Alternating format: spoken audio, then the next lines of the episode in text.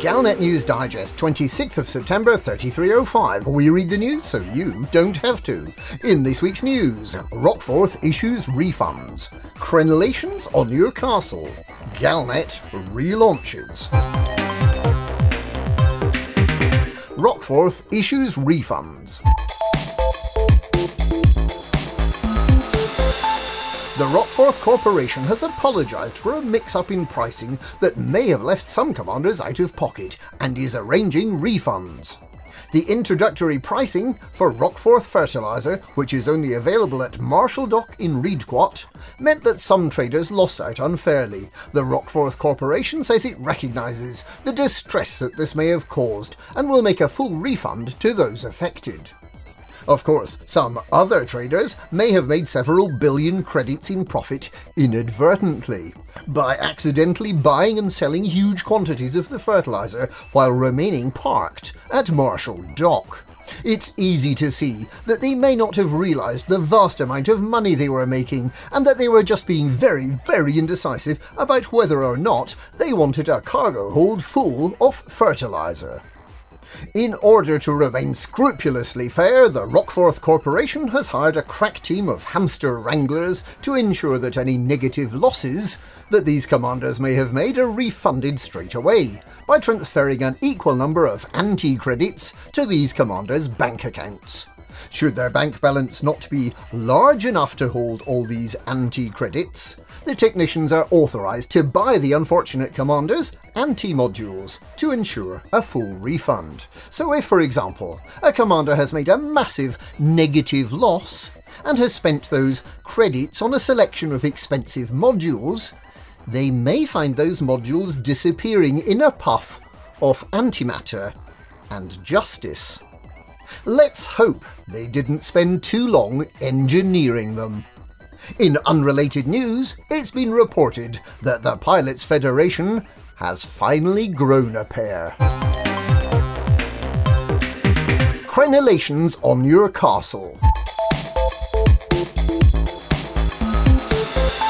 The Pilots Federation is strenuously failing to confirm or deny rumours that it'll soon be allowing commanders to customise their buildings. The rumours started when the Pilots Federation reported that its new virtual currency, ARCs, could be used to customise buildings. It later explained that this was just a mistake. It didn't say you couldn't use ARCs to customise buildings, just that it was a mistake that they'd said it. So, would Sir like a David Braben bobblehead on Sir's bungalow? Would Madam like a Predator paint pack on her palace? Would you like a Dunganking nameplate on your space home? A decal on your domicile? Would you like to be greeted by a friendly Kovas as you enter your construction? You can have all these things if you have enough ARCs. And a building. Galnet relaunches, and it's bigger and better.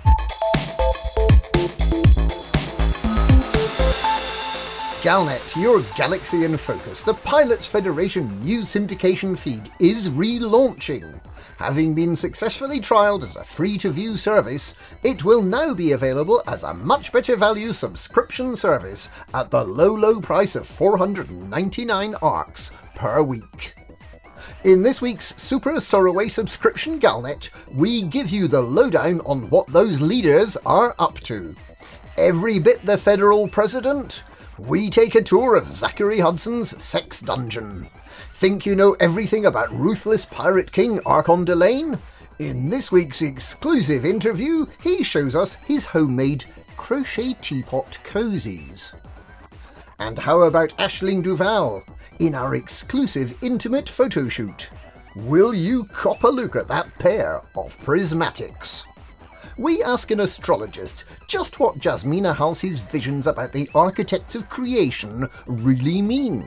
We have the first interview with missing flight technician Gan Romero, who's been hiding out at Smeaton Orbital, and ask just what he was really chasing after. We go behind the scenes at the Pilots Federation and ask, just what does Zack do nowadays?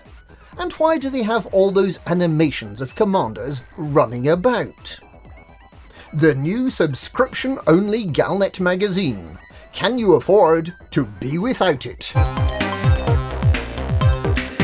And that's this week's Galnet News. Galnet News, we read the news subscription free, so you don't have to.